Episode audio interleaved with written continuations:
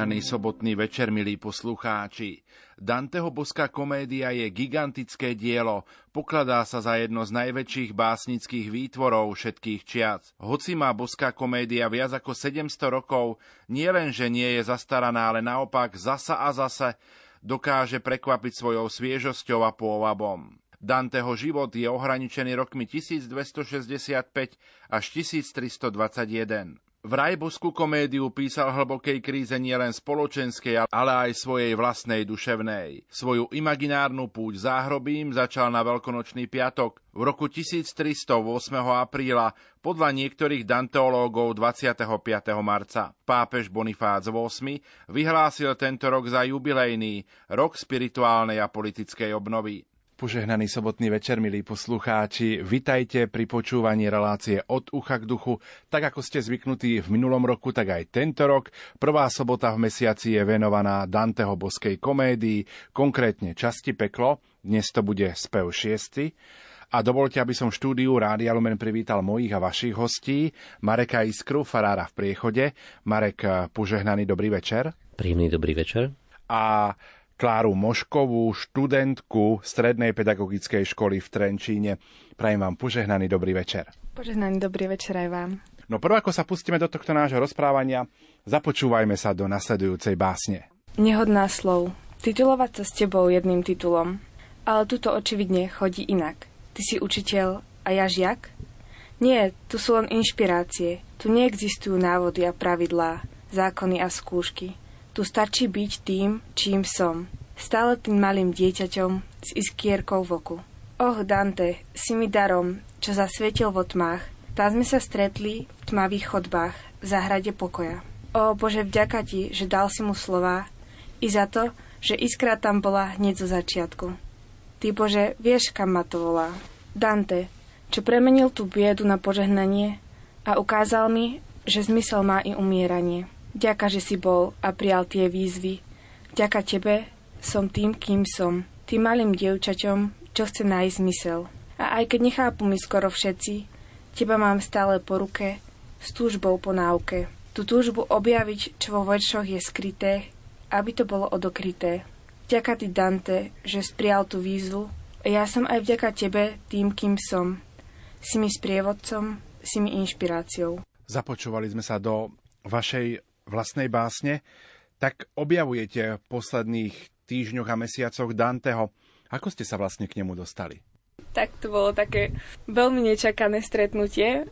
Vlastne bola som na jednom festivale radosti vo Vysokej nad Dúhom, v Tomčeku v rodisku a blahoslavenej Anky Kolesárovej. A tam mal vlastne otec Marek Iskra jednu prednášku a dačo spomínal s Dantem a mňa to tak hneď tak zaujalo, že kto to je, čo to je. Ale dlho som potom tak váhala, že či sa mám ísť porozprávať s otcom Marekom, či sa nemám ísť porozprávať. Bol to taký vnútorný boj, ale teda nakoniec som sa rozhodla, že áno. A tam som sa zoznámila viac s Dantem. Vlastne dostala som celý výklad a komentár k Danteho božskej komedii, k peklu. A tak ma to zaujalo veľmi. A odtedy sme s Dantem takí kamaráti. No napriek tomu, že máte 16 rokov, tak eh, čím to je, že Dante a boská komédia vás možno tak chytila a oslovila? Veď je to dielo, ktoré je už naozaj niekoľko rokov staré a je pozoruhodné, že mladý človek sa tak eh, ako keby v úvodzovkách zamiluje, zalúbi do Danteho. Tak eh, taká láska k literatúre ma sprevádza. Myslím, že mám taký už písanú v srdci. Ale veľmi ma tak oslovilo na tom, že Dante si všeličím možným v živote prešiel, ale nevzdal to a neopúšťal sa tam niekde, ale povedal, že asi s tým dá čo spraví a vzniklo také úžasné dielo, možno, že aj z toho zúfalstva, z toho, čo prežíval, ale neuzatvoril sa, dal to von, dal to na papier a preto vzniklo také úžasné dielo, čo ma veľmi inšpiruje.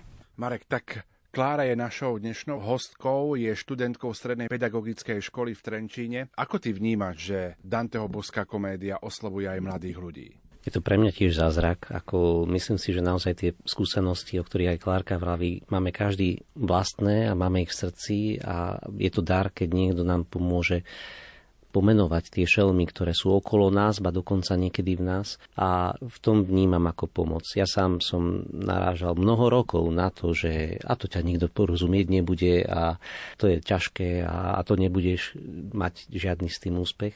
Na druhej strane človek, keď vidí, že to Danteho dielo je živé a chytá za srdce, tak je to veľká motivácia aj pre mňa.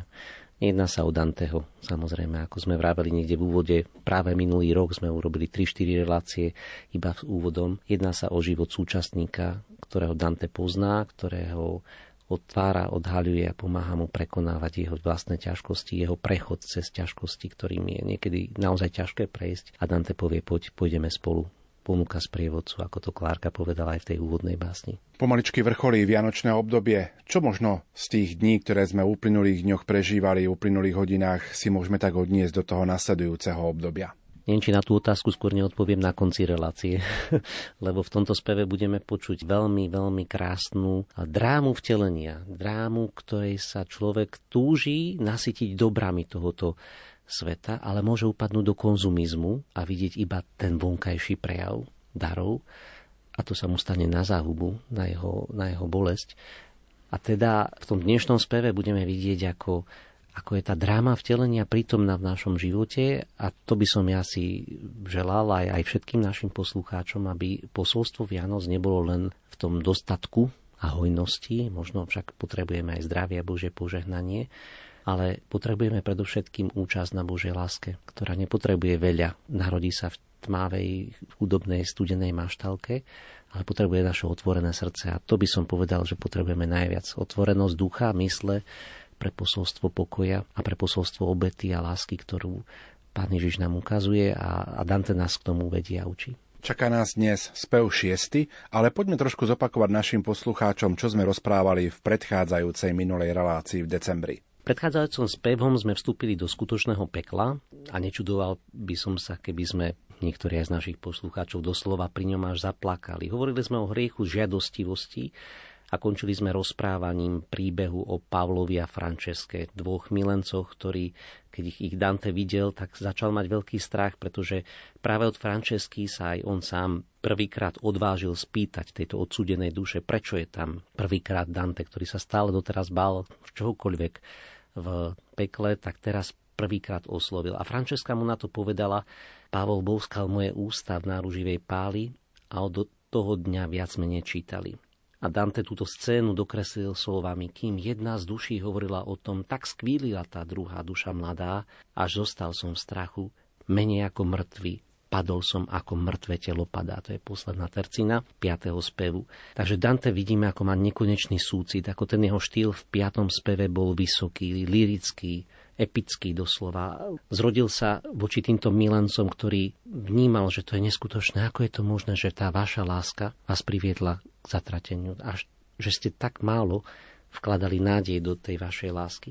No a v dnešnom speve budeme vidieť, ako Dante doslova pretrhne túto niť takého lirického, romantického eposu a ideme niekde úplne inde, začína niečo úplne nové. Je to také prehryznutie sa do niečoho nového sveta, ktorom budeme vidieť pažravcov, chamtivcov, lakomstvom a celý tú oblasť konzumizmu, ktoré som naznačil už v predchádzajúcom stupe. Pokojný dobrý večer a ničím nerušené počúvanie vám zo štúdia Rádia Lumen Prajú majster zvuku Marek Rimóci, hudobná redaktorka Diana Rauchová a moderátor Pavol Jurčaga.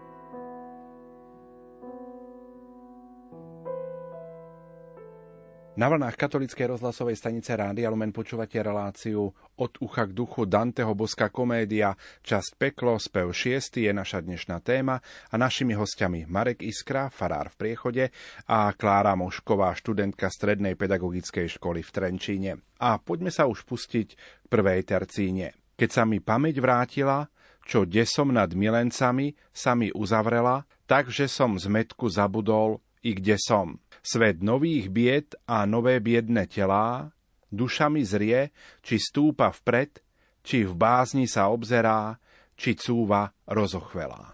Takže Dante v tom piatom kruhu padol ako mŕtve telo padá a nový spev začína slovami Keď sa mi pamäť vrátila, čo desom nad Milancemi sa mi uzatvorila. Je to taký rýchly skok do nového prostredia ale treba tiež povedať, že je to ako keby koniec akejkoľvek romantickej aury. V druhom verši v našom slovenskom texte máme nad milencami, ešte to také, také troška romantické desenie sa nad Franceskou a Paulom. V origináli je napísané due koniaty, teda dvaja švagrovia, tam je to pomenované priamo. Ako keby Dante chcel urobiť koniec, bodka, žiadni milenci tam neboli, to boli dvaja švagrovia. Bol to nezákonný, nelegálny vzťah, ktorý skončil takto, ako skončil, nie to sa nad čím čudovať. Je to také zvláštne, že teda aj v tom talianskom texte sa ten, ten romantický ráz úplne skončil, nastáva niečo nové, už sú to nie milenci, sú to sú to dvaja švagrovia. No a všetko, čo je nové, svet nových bied, nové biedne telá, tak, tak je Danteho myslí niečo úplne nové, úplne nevydané. A je to v takom kontraste, hovoria niektorí komentátori,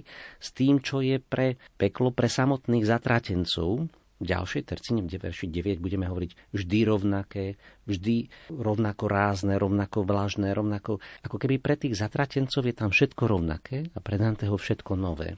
Chce tým povedať, ako keby Dante a zatratenci majú opačné dôvody a aj opačné výsledky z toho istého podnetu, ktorý v Dante opisuje v tomto konkrétnom šiestom speve a v treťom kruhu, v ktorom sa nachádzame. Budeme to práve tento následujúcej tercine počuť. Som v treťom kruhu, v ktorom ťažký mrazný, záhubný, stály dážď zle duše bodá. Vždy rovnaký a rovnako vždy rázny.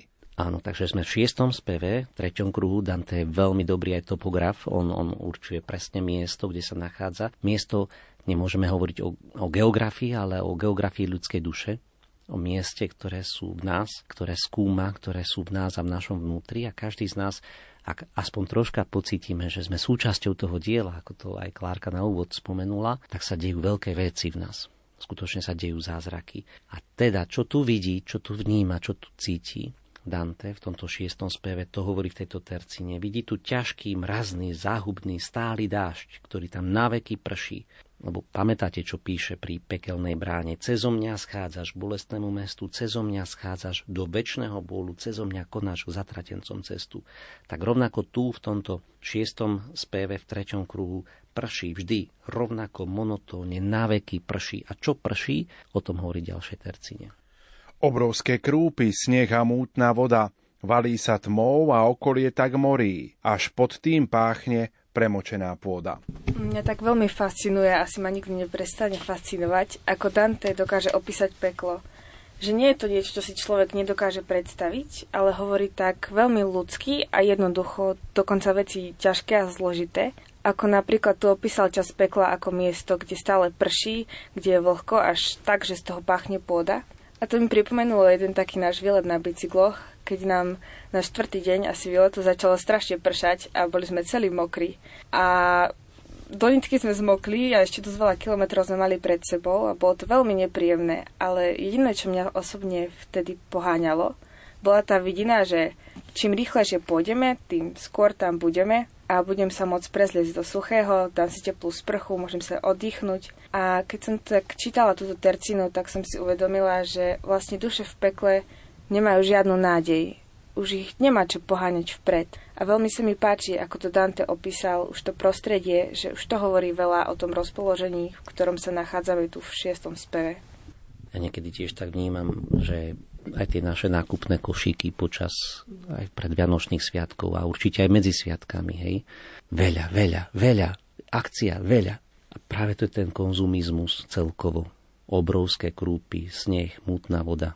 Ešte nemali možno obchodné koše, hej. Ale čím viac, tak ako keby tu v pekle chcel si mať veľa, nech sa páči. Ale čoho? Z toho, čo ťa bude bolieť brucho a, a, a celý, celá osoba, celý človek. Takže prezradím, že áno, budeme hovoriť o obžerstve, ale hovoríme celkovo o konzumizme, o takom well-being, ktoré, ktoré sa obráti proti človeku. A teda je to jedna z hlavných, siedmých hlavných nerestí, takéto obžerstvo, nie hovorím len o bruchu. A, a práve v tom je majster aj Dante, že aj keď sme hovorili o žiadostivosti, nehovorili sme o sexualite ako takej. Dante de sexualizuje aj samotnú žiadostivosť a hovorí o tej vášni ako takej, ktorá človeka privádza potom k tomu, čo nechcel. A aj tu obžerstve nehovorí o bruchu, hovorí o tom, že človek chce mať veľa. A kam ťa to privedie? Aha, obrovské krúpy, sneh, mutná voda, valí sa tmou a okolie tak morí, že až pod tým páchne premočená pôda. Takéto jedlo si chcel mať, tohoto veľa si chcel mať. Tak je to tu a čo, teší ťa to. A Dante hovorí, poď, ideme inde. Cerberus krutý dookola snorí. Z troch pažerákov brechá strašné zviera. Na hriešný ľud, čo v temný prúd sa norí. Strážcom tretieho kruhu je Cerberus, Hej, opäť mytická postava, Dante si používa grécké mýty, nehovoríme teraz o nejakých e, reáliách, ktoré, ktoré sú ako keby fyzické, hovoríme o mýtoch. Mýty sú hlboko zakorenené v našej mysli, je to niečo, čo je súčasťou našej našeho povedomia, lebo samotní Gréci chceli pomenovať, čo to v nás je a našli to rôzne mytické postavy. Takže, ako hovorí pán Felix vo svojom výklade, tak starovej mytológie je to obrovský trojhlavý pes, pes strážca podsvetia, ktorý mal strážiť podsvetie tak, aby žiadna duša nevyšla z podsvetia von, ale hlavne, čo sa týka Danteho, aby žiadna duša živého nevošla dnu. A na rozdiel teda od antického Cerbera, Danteho Cerberus nie len strážcom svojho kruhu, ale aj priamo trízniteľom duší, ktoré sú uzavretých jeho kruhu, čiže je takým zloduchom. Dookola snorí a troch pážerákov, strašné dviera, stráži tento hriešný ľud, čo v temný prúd sa norí. Červené oči z brady brudci stiera, široké brucho, pazúrmi si čechrá a zviera duše zdiera ich a žiera. Áno, takže kým piatý spev bol napísaný takou vysokou, dvorskou, romantickou lyrikou, tak šiestý spev je nízky, plebejský. Žargon aj tón je doslova, až, až, až niekedy ideme smerom do vulgárnosti.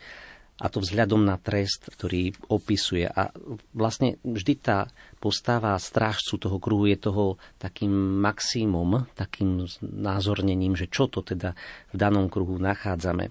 Takže aj tá muzika veršov, ktorý teraz, ktorý teraz sme počuli, tejto tercíny, a geniálne je, skladám opäť klobúk pred pánom Turčaním, ktorý robil preklad, 27 rokov robil preklad a vidno to vycibrenosť nášho štýlu. Máme úžasný, krásny preklad, vďaka jeho snahám. Tak počuť tých veršoch také mľaskanie doslova ešte aj v preklade, také, také zviera, duše zdiera aj zžiera, také, také neustále čosi, čo čo ten Cerberus reprezentuje v danom kruhu, že je norma. Norma je jesť veľa toho, čo ťa potom boli. Tu zavila, tam iná v daždi brechla, mysliať, že príval aspoň na čas prervú, prevracajú a prečasto sa mechria. Takže duše, ako to vidí Dante, tak tu pod tým zabíjajúcim krupobytím sú zaliatí až do pásu a zohýnajú sa raz na jednu stranu, raz na druhú, pretože si myslia, že tam im bude lepšie. A hneď na to sa chcú obrátiť na tú druhú stranu. Zavíjajú a pod tými krúpami, ktoré ako keby boli stráva na jedenie, ale jej v hojnosti, ale oni sa vôbec nedajú jesť. Takže krúpy, blach, blato, sneh spolu, čo všetko ešte návyše hrozne smrdí, nemôže, nedá sa to jesť. A návyše nad nimi je Cerberus, ktorý teda ešte nad nimi vrčí a preto sa aj oni tieto duše často mechria. Každý úd chvel sa tomuto velečervu, Cerberovi, čo ceril zubáliská, nemajúc v tele pokojného nervu. Tak pri tejto tercine som si uvedomila, aký veľmi vzácný dar je Svetá spoveď, keď kňaz udeluje rozhrešenie a vraví, že nech ti službou círky udeluje odpustenie a pokoj. A vždy som sa tak sústredila hlavne na to odpustenie hriechov, ale Dante mi tak pomohol uvedomiť si, že tam dostávam i pokoj. Ten pokoj, ktorý v pekle neexistuje, lebo tu ani ten, kto stráži tento kruh, nemá v tele pokojného nervu. Možno, že to vidíme niekedy z ľudí, ktorými šije, povieme to tak, hej, ktorí nedokážu nedokážu sa pozrieť do očí, ktorými si sednete a možno hneď vyberajú mobil, možno sa hneď pozerajú niekde inde, možno hneď s nimi nejakým spôsobom sa ani nedá rozprávať. V taliančine je to nádherné tiež zľudovateľí, ten verš zľudovateľ, non aveva membro che tenese fermo. U nás to nemal v tebe pokojného nervu. Nie je to také ľubezné, možno ako v taliančine. Non aveva membro che tenese fermo. Nemal údu, ktorý by bol pokojný. A krásne v Danteho diele aj to, že niekedy robí aj takú analýzu toho, že čo teda je. Ak, ak, ja, ja vidím takéhoto človeka, ktorý nevie sedieť, nevie stať, neustále niečo. Ja vidím, že to je, to je jednoducho dôsledok konzumizmu, to je dôsledok toho, že človek je naplnený obžerstvom. Teraz nehovoríme o bruchu, ale o, o všetkých dobrách, ktoré sú dobrami. Nechcem povedať, že sú zlé veci. Sú dobrami, ale bez miery teda nájsť tú mieru, mať pokoj vo svojom srdci. To není vecou, len ako vraveli komunisti, keď všetci budú mať všetko, budeme pokojní. Nebudeme pokojní, lebo my nie sme zvieratá. Zvieratá, keď sa najedia, sú pokojné, my nie. Človek je viac, človek je aj duša, ktorá potrebuje Krista, ktorá potrebuje Spasiteľa. A ten zápas v človeku najhlbší, najväčší je práve o vtelenie Božieho ducha o vtelenie Božieho ducha do nášho života. O tom, aby Boží duch vedel a mohol v nás pokojne robiť svoje dielo. Napriek tomu, že nás možno svet nebude chápať a rozumieť, lebo má svoje zákony. No na veva membro che tenese fermo, nádherná veta. Tu vodca dlanie rozovrel a zblízka naberú zeme, koľko len bol v stave, šmaril ju dotlám dychčiaceho psiska.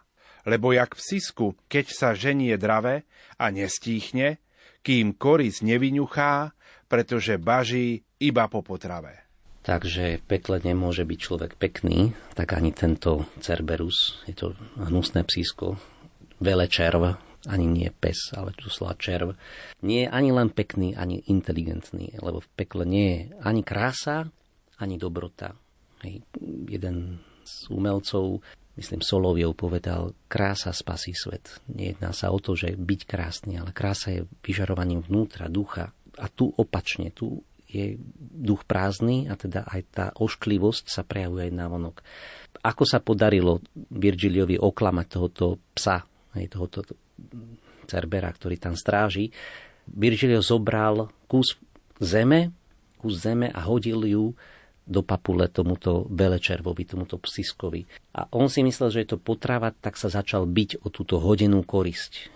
A tak sa to, ako keby dostal taký kus mesa. Pritom zvrta pískom snažiať sa ho čo najskôr roztrhať. Takže Virgilio oklamal Celbera práve tak, že spľasli hnusné tváre zlého ducha, keď teda zobral tú zem a hodil mu ju zblízka. To budem teraz počuť na sledujúcej tercine. Splasli tie hnusné tváre zlého ducha, čo duše v týchto barinách tak hluší, že každá z nich by radšej bola hluchá. I stúpali sme cez tiene tých duší, drvených dažďom, cez ich prázdne rysy, ku ktorým telo zatiaľ neprísluší. Cerberus ručí v akejsi väčšnej monotómii nad týmito dušami a tie tiene tých duší nad trveným dážďom cez prázdne rysy. V taliančine ten verš 36 je ponad márnosť tých, čo zdajú sa byť ľudia. Márnosť tých, čo zdajú sa byť ľudia. Dante ich nazval prázdni ľudia. Nazval ich tiene, lebo sa iba zdajú byť osobou, keďže teda svoje bytie stotožnili s tým, čo majú. Na rozdiel od toho, čím sú. Ponad márnosť tých, čo zdajú sa byť ľudia, Cerberus stále ručí v akejsi monotónnej väčšnej agónii a nemá pokoja ten Cerberus, non aveva membro che tenese fermo, nemajúc tele pokojného nervu.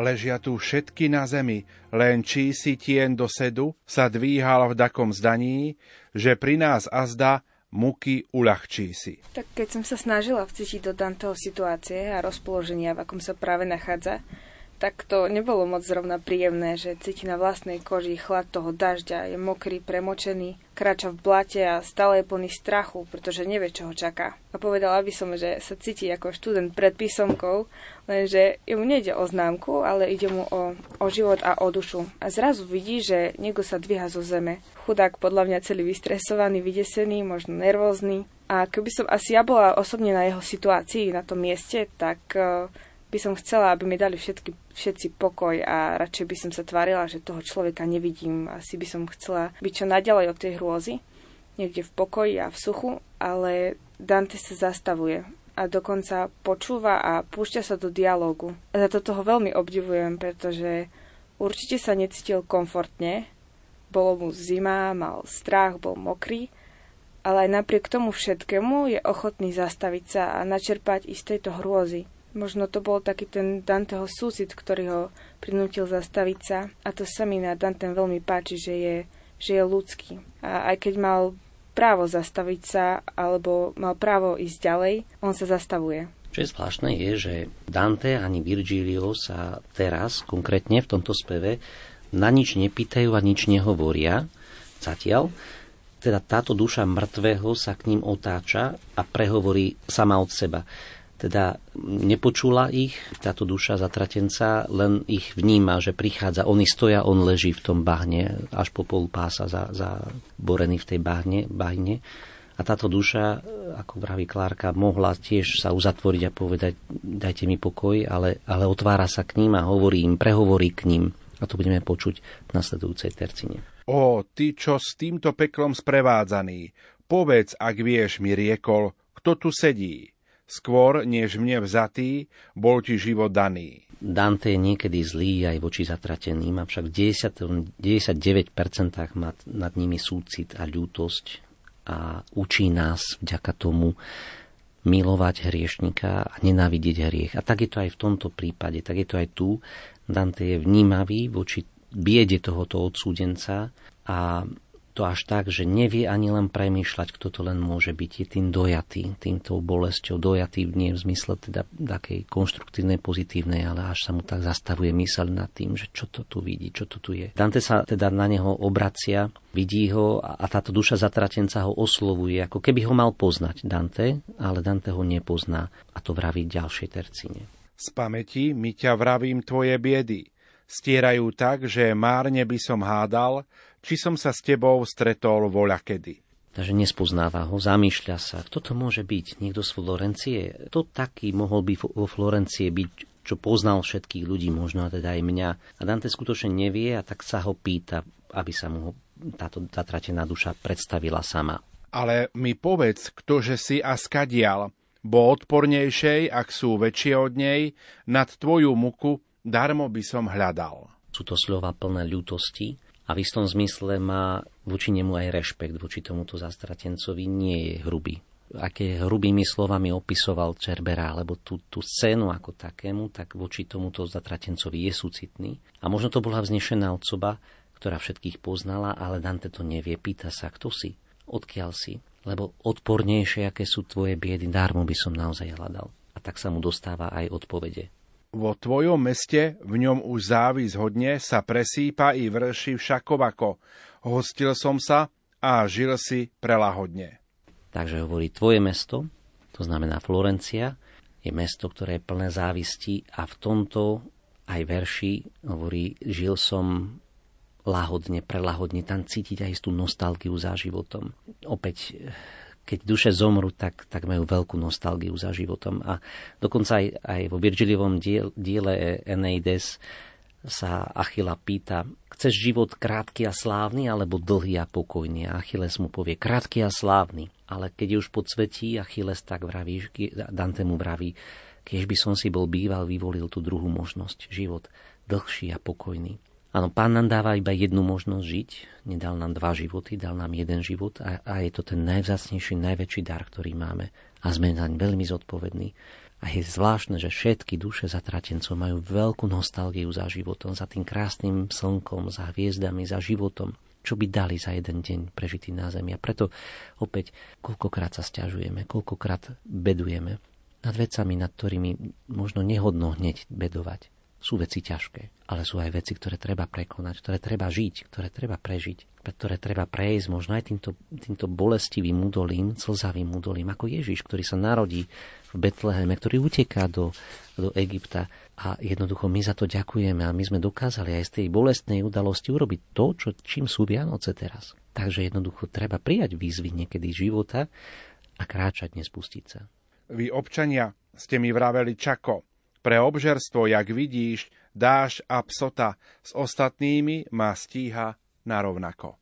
Tak obžerstvo je pre mňa taká veľmi aktuálna téma, zrovna nedávno som sa nad tým všetkým zamýšľala, pretože naozaj žijeme v dobe, keď už máme všetkého dostatok, teda naozaj plné nákupné košiky a dostatok na prežitie. Je to tak ako v minulosti, že ľudia neumierajú od hladu, máme čo jesť. Občas mám pocit, že sa máme až moc dobré, že často okolo seba vidím aj v triede, že ľudia nemajú problém vyhodiť napríklad jedlo do koša. A pre mňa osobne je to celkom nepochopiteľná vec. A tak som sa nad tým zamýšľala, že možno i teraz to zdražovanie a všetky tie veci ľudia sa sťažujú, ale možno to aspoň niektorých ľudí naučí vážiť si veci a dary, ktoré máme okolo seba. A vidím momentálne okolo seba také dva extrémy. Na jednej strane ľudí, ktorí naozaj sa nevedia ovládať, ovládať svoje túžby napríklad po jedle a na druhej strane sú tí ľudia, ktorí si stražia tú každú jednu kalóriu, posudzujú, čo zjedia, čo nezjedia, koľko cvičím, koľko vážim, ako vyzerám. A naozaj mám pocit, že telo sa zrazu stáva božstvom. Vidím to každý deň, napríklad v škole, keďže chodím s 29 devčatami do triedy, ale hlavne i na sebe, pretože toto je zrovna to obdobie takého prijatia seba samej a celej tej krásy ženskosti. A diabol to samozrejme vie a využíva túto situáciu, aby nás tak odvrátil od Boha tým, že sa začnem sústrediť na seba, na to, ako vyzerám, až tak, že sa telo stáva Bohom. Áno, hoci v tercíne sme povedali meno, Dante nám prezradil konkrétne meno a aj konkrétny hriech, pre ktorý ten zatratenec v danom pekle, v danom kruhu pekla trpí, predsa len nejedná sa len o samotné jedlo. Jedná sa naozaj o túžbe po moci, po peniazoch, po blahobite, po takom well-being, čo teda začne byť troška zrozumiteľnejšie v nasledujúcich tercinách od veršu 61. Teraz sme na verše 52, 3, 4, ak teda sledujete nás aj v takých slovenských textoch. A teda predstaveného sme mali čaka. V našom preklade čako by mohlo byť preložené vo všeobecnosti ako prasa, alebo ešte pejoratívnejšie, nebudeme teraz tu hovoriť všetky mená.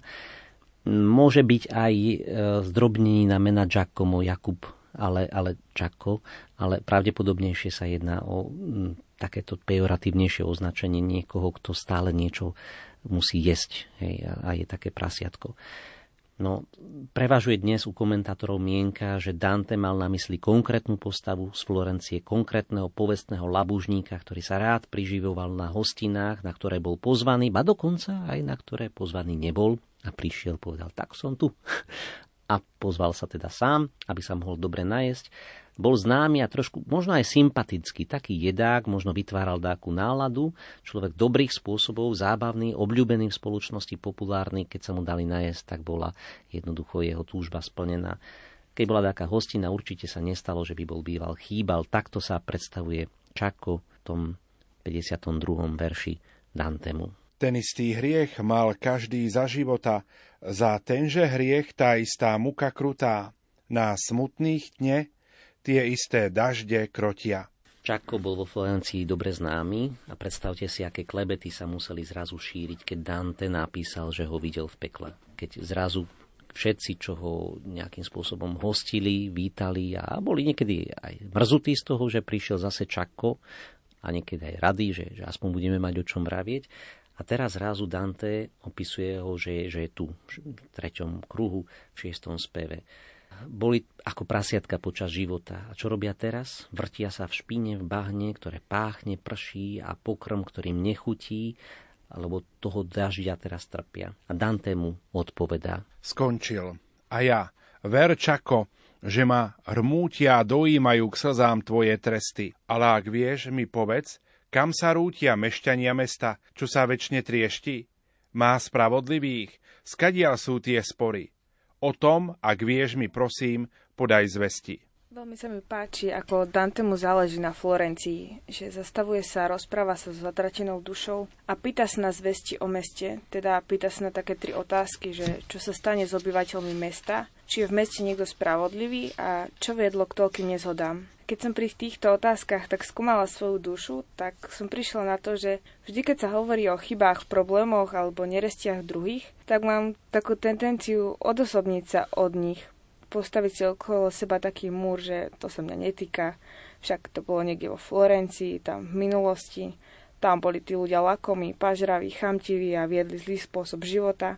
Ale Dante ma učí, že to nebol len problém Florencie alebo minulosti alebo druhých ľudí, tak ma vťahol dovnútra svojej duše, že nielen do tých svetlých miest, ale naozaj i do tej temnoty a pomaly mi to tam ukazuje a odhaľuje, že Florencia vlastne v tomto speve sa stáva takým hlavným hrdinom pekla a Dante tu začína využívať Florenciu ako metaforicky uvažovať o hriechu.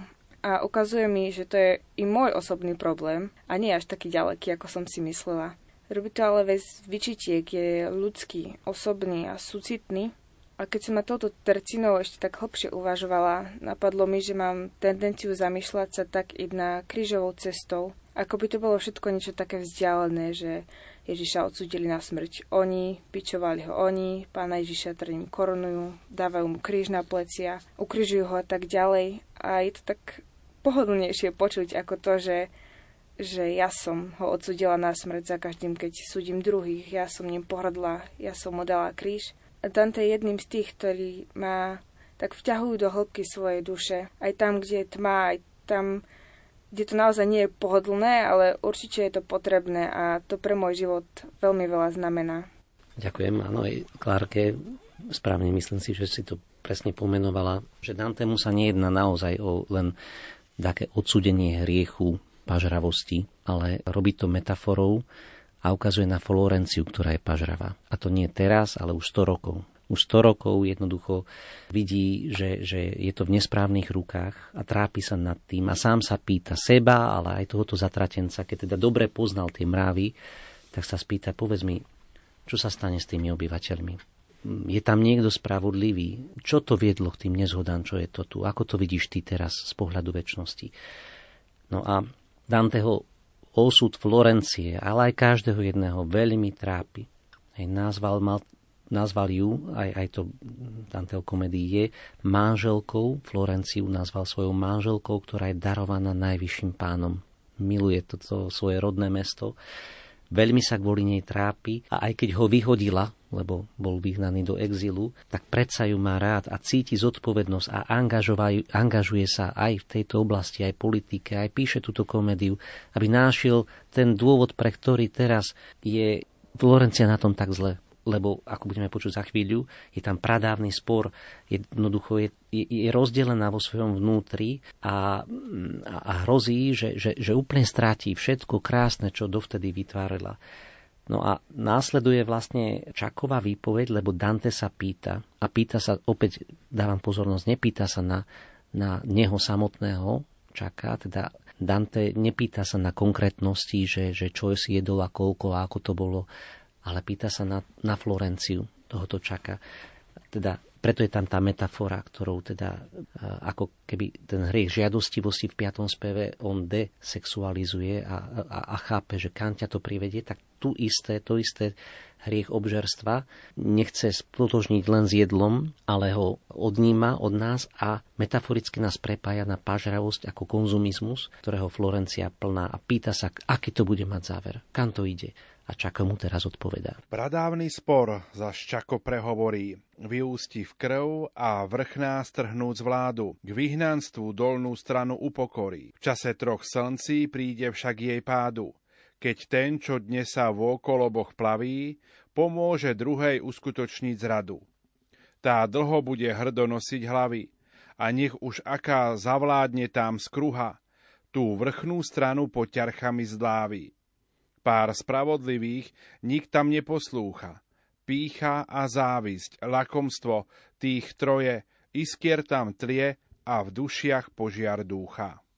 Jeden z danteologov Renunčí hovorí, že tieto tercíny, ktoré dal Dante do Čakových úst, tak sú zretelné tzv. a posteriorné proroctvo. To znamená, že Dante lokalizuje svoje dielo do roku 1300 ale píše ho v roku 1306. A práve medzi tým, v tých rokoch 1300 až 1306, sa udiali udalosti, ktoré Čako teraz opisuje, že je tu veľké rozdelenie, že sa tu bude jednoducho byťazná strana čiernych guelfov, bude dlho držať hrdo, niesť hlavu a v plnej trpkosti vyhnaneckého života tá sa potom dotkne mnohých ľudí. Čo sa aj stalo a je tu zrozumiteľné, že Dante bol už toho svetkom, ale píše to, ako keby sa to ešte len malo stať. takže, takže e, tu Dante sa teda ako keby dostáva do takého prorockého úradu, ale, ale vlastne je to už a posteriorne, to znamená, že už sa to stalo. Dante túži vedieť o Florencii viac, na druhej strane prelína aj, aj touto témou, takú tú osobnú tému trpkého vyhnanstva s takouto morálnou obžalobou Florencie. To znamená, že hovorí o hriechoch Florencie, hovorí o siedmých, o troch z tých siedmých nerestí, ktoré aj kresťanská teológia opisuje ako pícha, závis, hnev, lenivosť, lakomstvo, obžerstvo a žiadostivosť. Hovorí v tom verši 74 o troch z týchto siedmých, že sú dôvodom rozdelenia hlbokého nesváru vo Florencii, a to o píche, závesti a lakomstve. Hovorí o tom Čáko, ktorý už to vidí z perspektívy väčšnosti, že tieto tri hriechy, pícha, závis a lakomstvo, privádzajú Florenciu tomu pradávnemu sporu, ktorý už od roku 1200, približne 1216 až do roku 1302 viedli k takým neustálým sporom a priviedli celé mesto na mizinu. A poďme k ďalším tercínám. A tu nás skončilo rozprávanie svoje. Zazia, chcem ešte viacej poučení.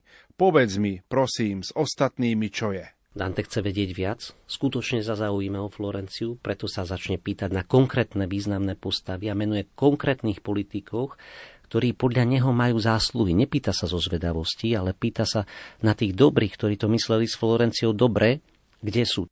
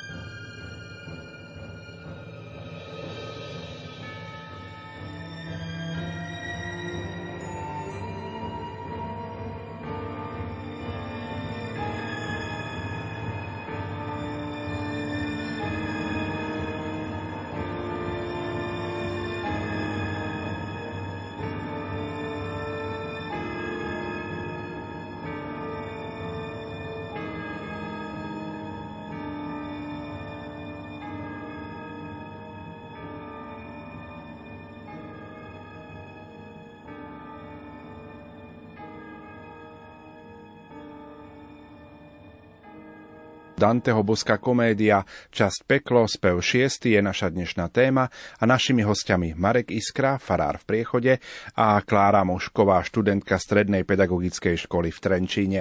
Farináta Telialio, tak ctený Rusty Kuči s Arigom a Moskom, čo s celým mozgom v službách dobrodení. Cez celý život byli sa až poskon, povedz, kde sú, či spočívajú spolu horkosti múk, či v sladkom lone boskom. Sú tu vymenované florenské významné osobnosti, ktoré teda sa zaslúžili podľa názoru Danteho a aspoň o isté zmierenie tých napätí, ktoré vznikali v dôsledku neresti, pýchy, závisti a lakomstva v meste už od posledného celé storočie. A pýta sa, kde sú. No a budeme počuť Čakovú odpoveď, že sú ešte hlbšie v pekle. A teda tá hamba a potupa, ktorej aj konkrétne mená boli vystavené, eh, sa, je témou, ktorá sa bude opakovať v Danteho diele. Títo mali mysel naklonenú k dobru a Čako šokujúco odpovedá, že platia za ďalšie hriechy. Pýta sa na postavy Dante, na ktoré boli podľa neho dobré. A napriek tomu, že navonok tieto osoby konali dobre, tak, tak nie, sú, nie sú vraj, nie sú vočistci, lebo konali z motívov, ktoré sú im jasné a skryté.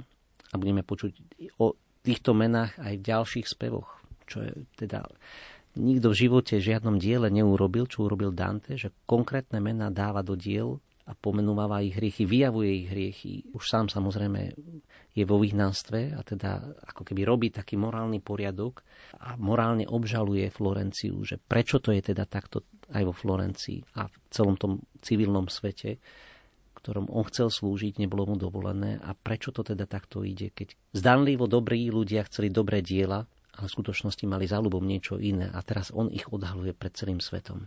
Až zídeš hĺbšie k trpkejšiemu bôľu, k černejším dušiam, k rôznym kruhom spätým, s rozličnou vinou. Tam ich nájde spolu. Tak Dante si teda myslel, že títo občania majú mysel naklonenú k dobru a zrazu sa dozvie, že sú ešte hlbšie v pekle.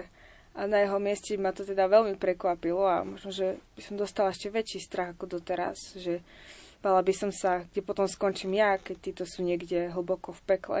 Ale Dante, ako budeme ďalej počuť, pokračuje v ceste a znova prekonáva strach, ktorý ho sprevádza. Je podľa mňa veľmi odvážny, pretože, ako som raz napísala v jednej zo svojich básní, pre mňa odvaha neznamená nemať strach, ale odvaha je i napriek strachu stáť. A to Dante robí. A ja mu za to veľmi ďakujem, pretože keby sa zlakol života a ostal by niekde sedieť doma pri telke na gauči, aj keď vlastne telku vtedy nemali, tak e, keby sa niekde opúšťal a sebalutoval by sa, tak nikdy by som nemohla čítať jeho dielo, ktoré mi veľmi pomáha a verím, že aj ostatným, pretože mám takú nádej z toho, že on si tým prešiel, tak prečo by sme to nemali zvládnuť s jeho pomocou aj my ostatní. Takže ako Dante mu vraví, že tieto záslužné osoby, na ktoré sa pýta, sú ešte v hĺbšom pekle. A tým ako keby Dante aj, aj odhaľuje tú hlbokú morálnu skazenosť Florencie, lebo dokonca aj týchto zlých ľudí, ktorí teda nakoniec skončili na tom naozaj veľmi zle, počas života považovala za dobrých. A teda Dante odhaľuje konanie viacerých generácií. Tieto osoby naozaj sú to prehľad najväčších osobností storočia 13. storočia od roku 1216 do roku 1302, ktorých Florencia chváli, tak on im hovorí, že ale žili nerestne. Preto to veľké rozdelenie, nad ktorým Dante vyjadruje ľútosť to obžerstvo, teda vidíte, ako sa e, zmenilo z takého iba jedla na, na, na nejakú vnútornú, vnútornú charakteristiku Florencia osoby, ktorá môže návonok ešte konačnostne, ale, ale vo vnútri má iné motívy a práve morálka by mala byť tá, ktorá odhaľuje aj tie skryté motívy a pýta sa, ako sa naozaj rodí život. Život teraz nemyslíme len život ako taký, ale, ale tá plnosť života, tá krása, tá dobrota, ten pokoj, to je Boží duch. To si nedáme nejakými vonkajšími nákupnými aktivitami alebo výletami. To je Boží duch. A teda pred očami celého sveta mala byť teda vyjavená aj tá potupa ľudí, ktorí sa vydávali za dobrých, ale v skutočnosti nás krmili ďalšími a ďalšími len možno návnadami, ktoré nám dávali pred oči, za ktorý sme behali a, nás, nakoniec to skončilo veľkým rozdelením pradávnym sporom, ktorý vyústí k veľkému rozdeleniu. Florencia je nazvaná ako rozdelená, rozdelené mesto. To je negatívne konštantovanie o Florencii, ktoré teda najvyššie politickou hodnotou opačnou je práve jednota. A zatiaľ vo Florencii prekvitá rozdelenie a rozkoľ. Čo z toho bude, pýta sa Dante a práve v tomto speve hľadá odpoveď, čo z toho to bude. No v sladkom svete, v ktorom žil si predtým, až bude zas, mňa pripomeň tam prosím. Viac nepoviem a viac ti neodvetím. Sladký život. Opäť iba zdôrazňujem ako nostalgiu za, za životom, za slnkom. Není to cukrovitý, ale poetický, nostalgický výraz túžby po živote, ktorý premanil, čako ho premarnil a túžil by urobiť ešte raz inak tie veci. Skutočne dobre, skutočne nie iba návonok, nie iba sa naplniť brucho alebo život takými dobrami, ktoré sú okolo neho, ale skutočne dobre žiť a už nemôže. V tom skrúti zrak a zrakom vždy viac kosím, meria si ma, až tvárou na zem ľahne, tak, jak tu slepý leží každý z losín. Dante podľa mňa tak dokonale vystihol podstatu toho, že čo sa stane, ak dáme obžerstvu, lakomstvu a chamtivosti vo svojom živote miesto. Pretože duše v tomto kruhu sú v bahne naozaj ako také prasatá, znižení ako zvieratá, zahladení sami do seba, do takého svojho toho válova nerestí a nevšimajú si svojich susedov, pretože žijú v takej chladnej, sebeckej a prázdnej zmyselnosti svojho života. A nejde tu teda len o to nadmerné jedenie a pitie, ale o všetky druhy závislostí, teda okrem tej jedinej dovolenej závislosti, závislosti na Bohu. A vodca môj, viac nezdvihne sa v bahne, až do tých čias, kým strúbov archaniela sem nepriateľská mocnosť nepritiahne. Svoj trúchly hrob a svoje biedne telá si potom všetci nájdu v cintoríne, aby im súdba do väčšnosti znela. Virgilio hovorí, že Čako už viac z bahna nikdy nezdvihne hlavu, nikdy neprehovorí, až kým nepríde posledný súd.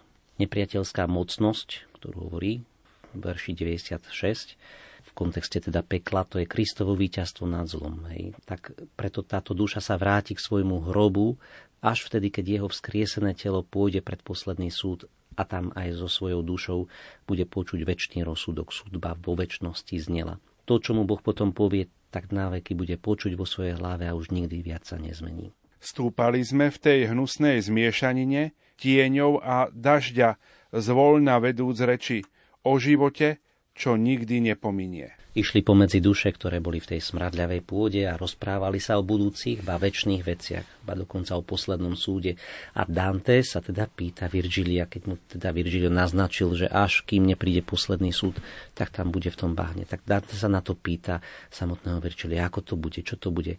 Preto teraz nasleduje Danteho otázka voči Virgiliovi. I spýtam sa, či vodca neprisvedčí, budú tie muky páliť tak i vtedy?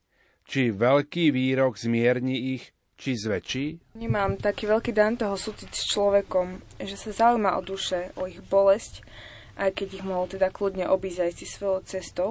Keď mal môj brat pred už skoro troma rokmi ťažký úraz, tak si pamätám, ako by to bolo včera, že presne toto mi vtedy chýbalo. Ten taký záujem od človeka, že všetci sa pýtali, ako sa má môj brat a nikto sa nepýtal, že ako sa má moja duša.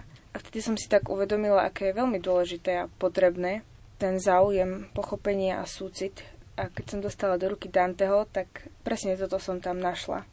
Pretože Dante je človek, ktorý vraví a pýta sa, pretože rozumie, sám si teda predsa prechádza peklom a utrpenie nie je pre ňo cudzie. Tu sa dostávame k dôležitej témy telesnosti a aj v nasledujúcich troch tercínach sa to v plnej miere rozvinie, lebo podľa kresťanskej teológie duša dosiahne dokonalosť až po vzkriesení tela máme ešte stále vianočný čas a uvedomujeme si, že slovo sa telom stalo. A teda tá telesnosť naša je aj našou slávou. Môže byť vyjadrením života Božieho ducha. A, a to je najväčšia dráma života človeka.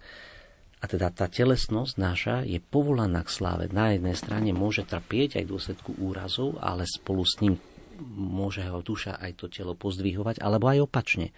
Môže telo trpieť v dôsledku hriechov duše. A teda tá vzájomná prepojenosť Danteho komédií medzi telom a dušou je veľmi markantná, veľmi zjavná. Teraz sa nám odhalí v plnej, plnej kráse v nasledujúcich troch tercinách. Ak to ma poznáte, viete, že sa venujem aj teológii manželstva rodiny a pýtajú sa ma, už si sa prestal venovať teológii manželstva rodiny? Nie. Danteho diela je vlastne sumár Tomáša Akvinského a Aristotela a Danteho dielo plne odpoveda práve na tieto otázky. Ba dokonca myslím si, že teológia, ktorá nie je schopná byť súčasne aj poéziou, sa stáva nepochopiteľná. A ak sa teda aj teológia manželstva a rodiny prepája s Danteho komédiou, je to najúzačnejšia poézia všetkých čias, tak ja vidím práve v zápase o telesnosť, o vtelenie, o prítomnosť Božieho ducha v mojom živote, konkrétnom živote, ako tú najväčšiu drámu, ktorá súvisí s našim životom, aba aj s našou väčšnosťou. Odvetil mi, len drsa svojej vedy a vec, čím väčšia dokonalosť v dakom, tým väčšmi cíti radosti i biedy. Čo to znamená? Dante sa pýta, že či budú vo vzkriesení tieto duše trpieť menej alebo viac. A Virgilio mu odpoveda, drž sa svojej vedy. To znamená, svätý Tomáš a Aristoteles ťa čo učili? Tí ti hovoria, že čím väčšia je dokonalosť, tak tým väčšia bude. Či radosť alebo bieda. Inými slovami, v nebi bude viac slasti, ale v pekle bude viac bolesti. Takto to hovoria aj svätý Tomáš Akvinský, aj, aj vlastne z Aristotelej, Aristotelovej filozofie to tak vyplýva. Už prirodzený rozum to tak vraví. Čím je stav dokonalejší, tak po spojení, na novo spojení duše a tela, a keďže majú rovnaké hodnotu, tak bude jedno aj druhé viac. Buď trpieť v pekle, alebo byť viac účastné na sláve v nebi. Inými slovami opäť na nebo vzatie Pany Márie, preto je kráľovnou, lebo neba i zeme, pretože je v nebi aj so svojím telom.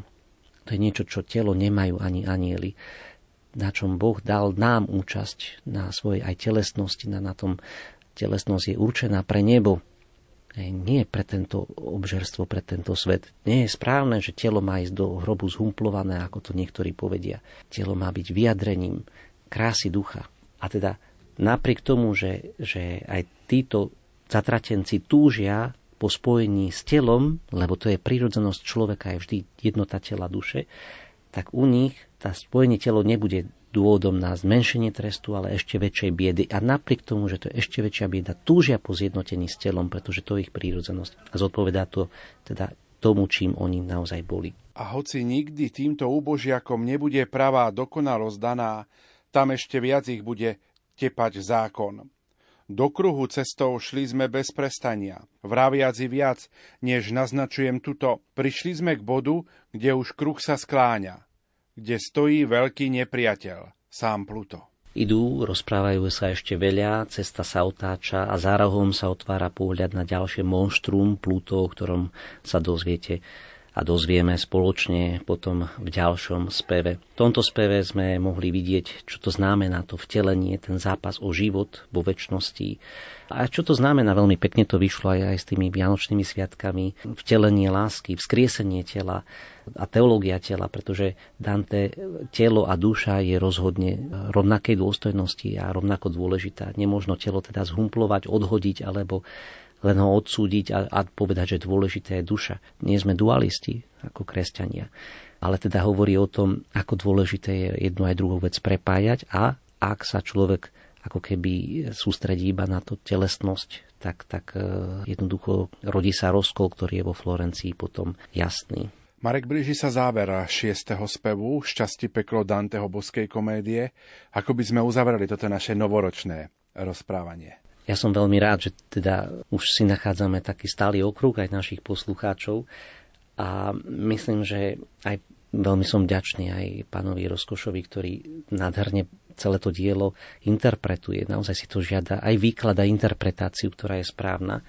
A ak sa pri počúvaní aj tohoto spevu niečo vo vás pohne, ak pocítite istý vánok vo vašej mysli, ak Dante vstúpi do vašeho srdca, dôsledku krásy, ktorú budete počuť, v dôsledku toho, čo on hovorí, sa budete v tom vnímať, tak vtedy ste sa stali aj vy Dantem, vtedy ste aj vy niečo urobili dnešný večer veľké a, a za to vám ja chcem poďakovať, lebo Dante nás tým peklom nie, že chce ohúriť, on nás chce cez neho previesť, jeho cieľ je raj, a teda jeho, Jeho túžba je všetkých priviesť do neba a to by bol taká aj moja najväčšia túžba. Napriek všetkým veciam, ktoré sú okolo nás, ktorým dajme mená, nezostaňme tam, kde sme, ale kračajme ďalej.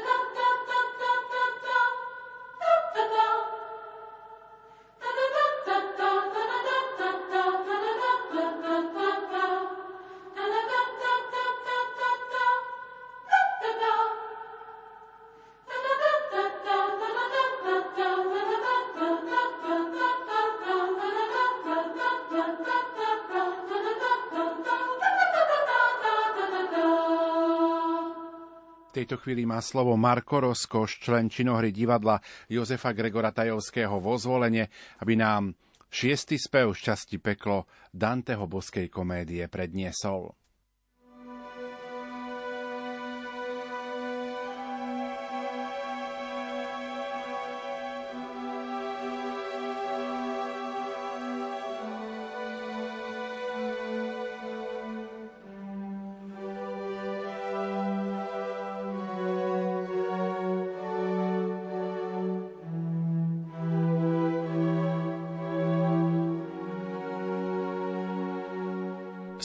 Šiestý.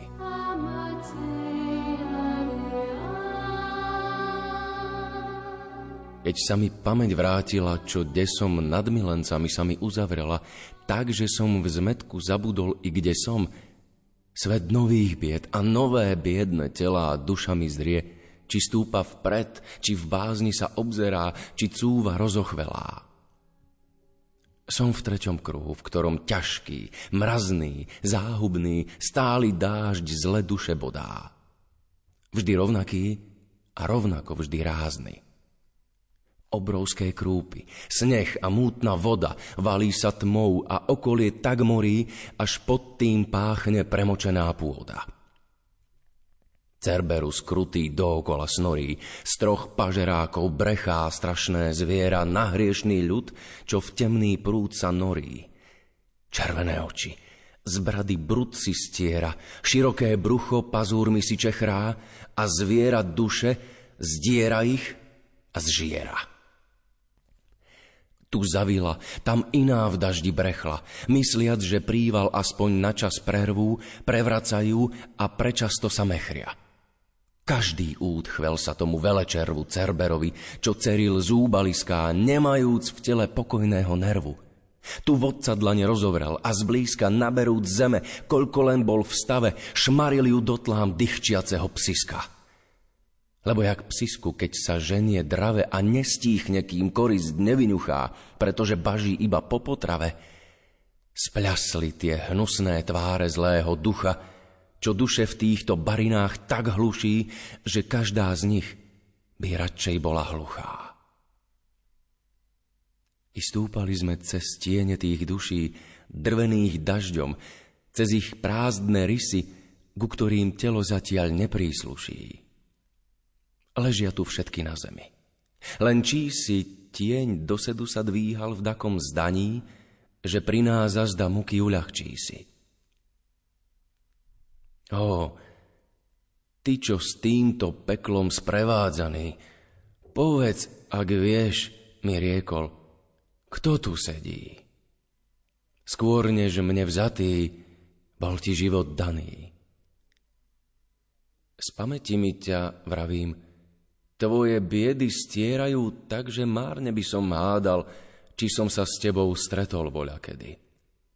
Ale mi povedz, ktože si a skadiaľ, bo odpornejšej, ak sú väčšie od nej, na tvoju muku darmo by som hľadal. Vo tvojom meste, v ňom už závisť hodne sa presýpa i vrši všakovako. Hostil som sa a žil si prelahodne. Vy, občania, ste vraveli mi čako – pre obžerstvo, jak vidíš, dážď a psota s ostatnými ma stíha narovnako. Ten istý hriech mal každý za života. Za ten, že hriech tá istá muka krutá nás smutných tne. Tie isté dažde krotia. Skončil a ja, verčako, že ma rmútia a dojímajú k slzám tvoje tresty, ale ak vieš mi povedz, kam sa rútia mešťania mesta, čo sa väčšine triešti. Má spravodlivých? Skadiaľ sú tie spory? O tom, ak vieš mi, prosím, podaj zvesti. Pradávny spor, zas čako prehovorí, vyústi v krv a vrchná, strhnúc vládu, k vyhnanstvu dolnú stranu upokorí. V čase troch slncí príde však k jej pádu, keď ten, čo dnes sa vôkol oboch plaví, pomôže druhej uskutočniť zradu. Tá dlho bude hrdo nosiť hlavy a nech už aká zavládne tam skrucha tú vrchnú stranu pod ťarchami zdlávy. Pár spravodlivých nik tam neposlúcha. Pícha a závisť, lakomstvo, tých troje iskier tam tlie a v dušiach požiar ducha. A tu nás skončilo rozprávanie svoje. Zazia, chcem ešte viacej poučení. Povedz mi prosím, s ostatnými čo je? Farináta a Tegiájo, tak ctený, Rustikuči, Zarigom a Moskom, čo s celým mozgom v službách dobrodení, cez celý život byli sa až poskon. Povedz, kde sú? Či spočívajú spolu v horkosti múk, či v sladkom lone božskom? Ak zídeš hlbšie, k trpkejšiemu bôľu, k černejším dušiam, k rôznym kruhom spätým s rozličnou vinou, tam ich nájdeš. Dolu. No v sladkom svete, v ktorom žil si predtým, až budeš zas, mňa pripomeň tam, prosím. Viac nepoviem a viac ti neodvetím. V tom skrúti zrak a zrakom vždy viac kosím, meria si ma až tvárou na zem ľahne tak, jak tu slepý leží každý zlosin. A vodca môj, viac nezdvihne sa v bahne až do tých čias, kým strúbou archaniela sem nepriateľská mocnosť nepritiahne. Svoj trúchly hrob a svoje biedne telá si potom všetci nájdu v cintoríne, aby im sudba do väčšnosti znela. Stúpali sme v tej hnusnej zmiešanine tieňov a dažďa, zvoľna vedúce reči o živote, čo nikdy nepominie. I pýtam sa, či vodca neprisvedčí, budú tie muky páliť tak i vtedy? Či veľký výrok zmierni ich, či zväčší? Odvetil mi, len drž sa svojej vedy a vec, čím väčšia dokonalosť v dakom, tým väčšmi cíti radosti i biedy. A hoci nikdy týmto úbožiakom nebude pravá dokonalosť daná, tam ešte viac ich bude tepať zákon. Do kruhu cestou šli sme bez prestania, vraviac i viac, než naznačujem tuto. Prišli sme k bodu, kde už kruh sa skláňa, kde stojí veľký nepriateľ. Sám Pluto.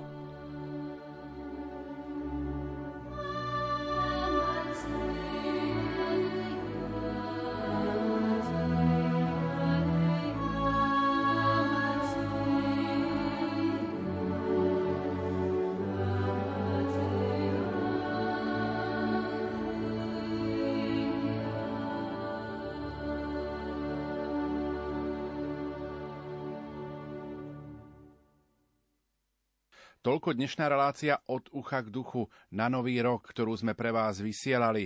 Ďakujem našim hostom Marekovi Iskrovi, farárovi v Priechode a Kláre Moškovej, študentke Strednej pedagogickej školy v Trenčíne. Za pozornosť vám tejto chvíli ďakujú majster zvuku Marek Rimovci, hudobná redaktorka Diana Rauchová a moderátor Pavol Jurčaga. Do počutia.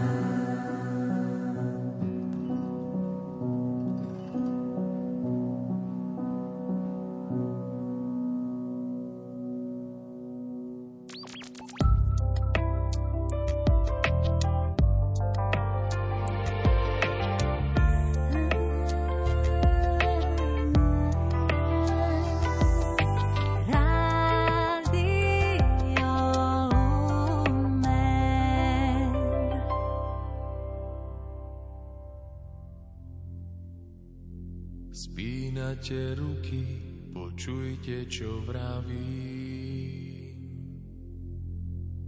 Zvolávam vás zo všetkých krají.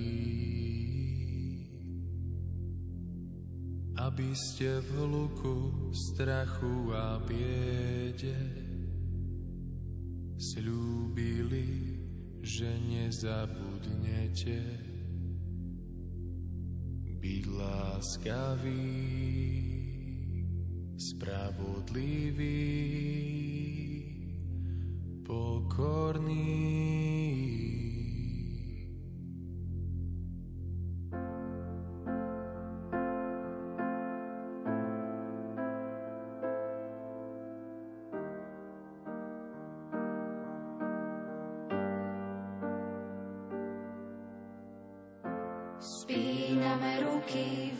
Čo vravíš.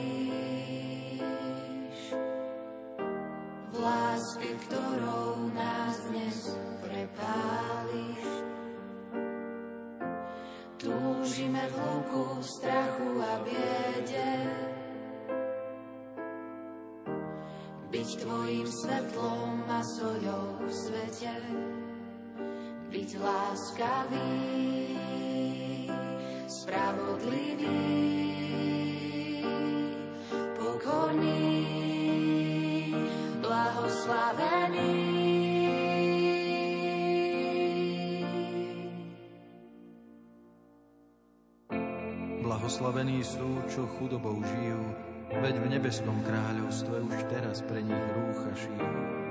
Blahoslavení sú, čo slzy nesú na tvári, tešiť sa budú pri nebeskom oltári. Spíname ruky, vieme, čo vravíš.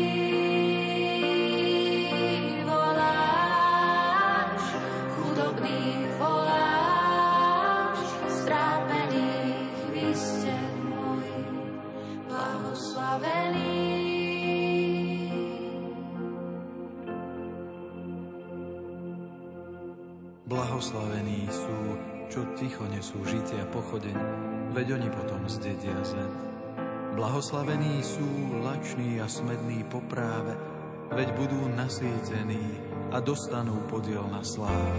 Spíname ruky, vieme, čo vravíš. Láske, ktorou nás dnes prepáliš.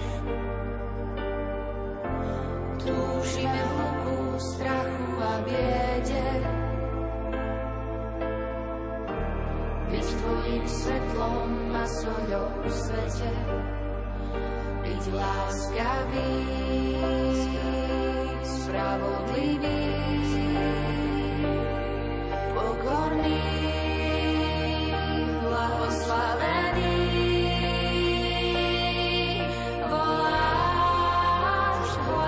smedný pláč, stíšený vy ste môj. Blahoslavení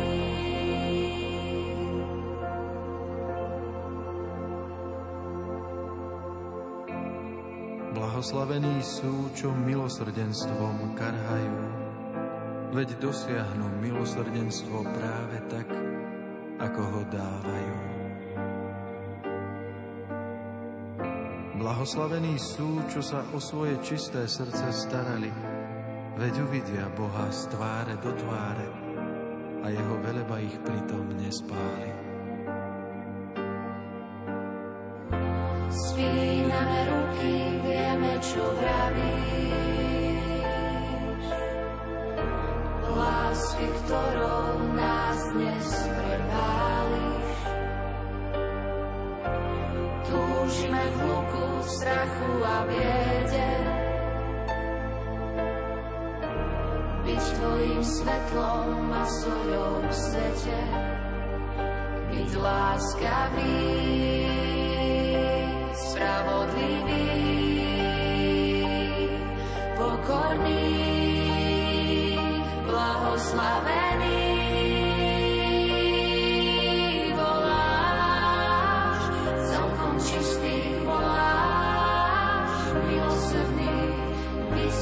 moji, blahoslavení.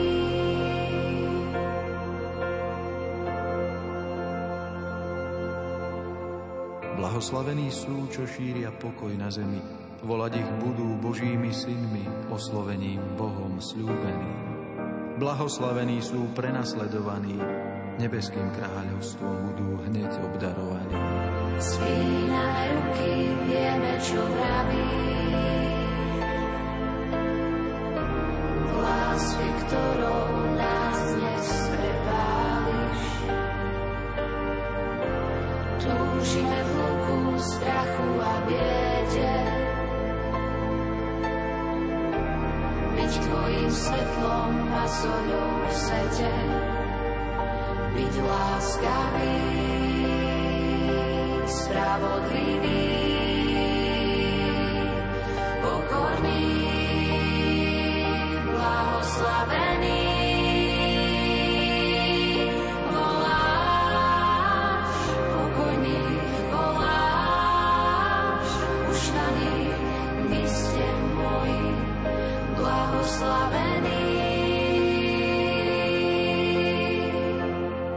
Blahoslavení. Sú potupení, prenasledovaní a osočovaní, ako by boli bez mena. Veď nie ľudskou slávou je človek vykúpený. Až v nebi nás čaká hojná odmena. Spíname ruky, vieme, čo vravíš.